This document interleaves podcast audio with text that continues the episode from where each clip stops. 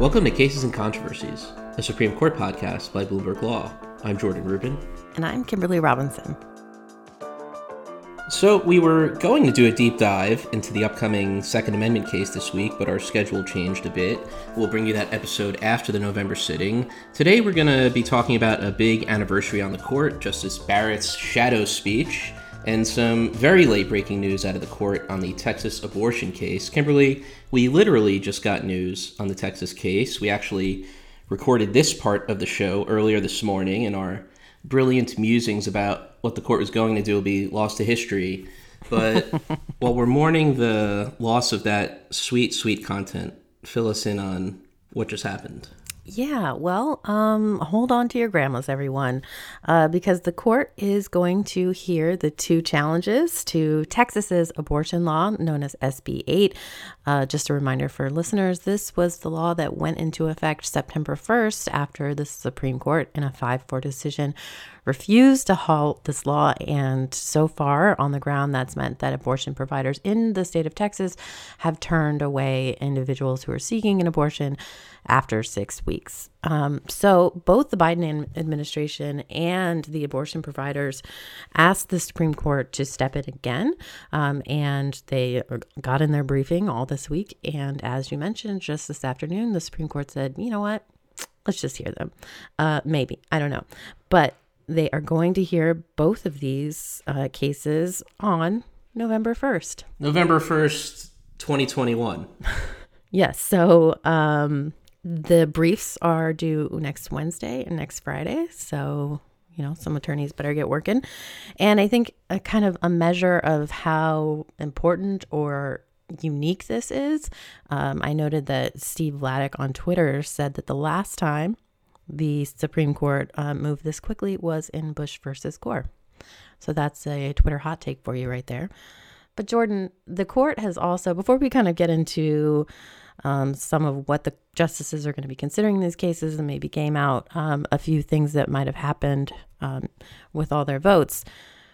It's also interesting to know that the court, this is the second case that the court has expedited and put on its docket this year, right? We have that one, Ramirez versus Collier, that is also set to be argued November 1st. Remind us about that one really quickly. Sure. So that one deals with this ongoing issue of the presence of spiritual advisors at executions. The death row prisoner in that case wanted to have his minister be in the room with him and pray out loud and lay hands on the person as he's being executed. And what the court did in that case, which was very unusual, procedurally anyway, was take it off of the shadow docket and put it onto the merits docket in this expedited fashion. And this was also a Texas case, I should say. So there are those two expedited cases, both of them coming off of the shadow docket onto the merits docket. Well, one of well, one of the Biden administration case came off of the shadow docket.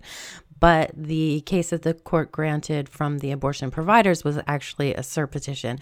And that's important for some of these votes that we're going to talk about, maybe how this came about. Right. And so in both cases, though, they're being expedited in this way. I would say, you know, they're both being expedited in a way that a majority of the court might find beneficial in the end. So we can maybe talk about that a little bit. Both cases coming from Texas, both heading towards outcomes that I think we can see are pretty clear as far as what the Republican appointed majority is going to do in both of those cases. But as far as the question that the court actually just took up in the Texas case, it's just the procedural question, right? It's not the merits of whether this underlying law SB 8 is constitutional. That's right. And so, just to step back a little bit, um, remember that the reason that the justices didn't step in was they said that the procedural obstacles were just uh, too complex for them. Man, they had they needed the lower courts to step in here.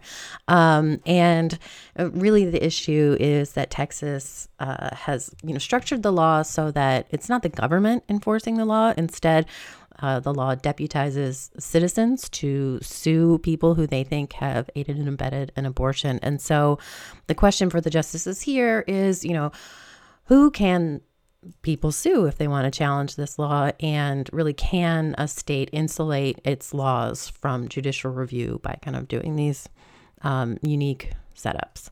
But that all comes, you know, kind of in the background of the Dobbs case, which the justices are going to hear during the December sitting, which does go to the merits of, you know, Roe versus Wade and Planned Parenthood versus Casey.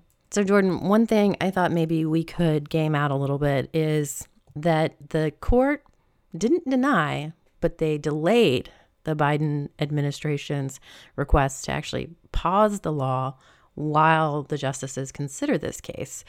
And, you know, I think it's notable that it takes four justices to grant cert, which again, you know, the abortion providers um, had this issue come up on a cert petition, not on the shadow docket. So they just needed four justices, uh, but it takes five to get a stay. So, you know, if we look at the votes, we think there were four justices in September to halt the law. Presumably, they haven't changed their minds. There was not a fifth vote there. Right. Well, in the past, anyway, there had been this practice of something called the courtesy fifth, right? Courtesy. Meaning, in a situation like this, a justice, even if they disagreed with what the four the other four justices who wanted to stay ultimately wanted to do, they would have granted uh, voted to grant a stay to help preserve the status quo, but that was obviously lacking here. Right. Yeah. So this issue of courtesy fifth vote came up most notably in the transgender bathroom case. Um, Justice Breyer there uh, provided a courtesy fifth vote to um, stop the ruling which had granted the transgender boy the right to use the boy's bathroom. Um, the justices didn't actually end up hearing that case ever. Um, there were a whirlwind of changes in administration, and it just kind of ended up fizzling out.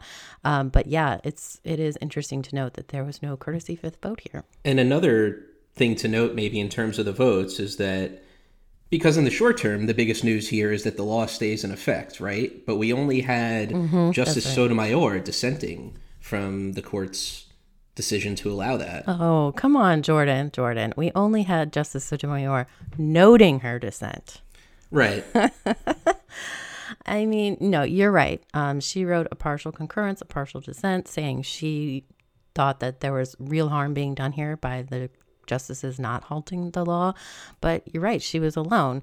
And I don't really know why justices, at least Justice Breyer and Kagan, didn't join her dissent. Do you have any thoughts? Other than to say it's consistent with my general observations where she's often in a handful of different types of cases like criminal cases been the only justice to dissent from say an order where maybe on the merits she might have had more people. You know people talk about a liberal wing of the court right? But that's i think that's only kind of relatively and there's the argument that justice sotomayor's kind of the most liberal or the only liberal member of the court in certain situations anyway, and this might be one of them. That was my quick reaction anyway.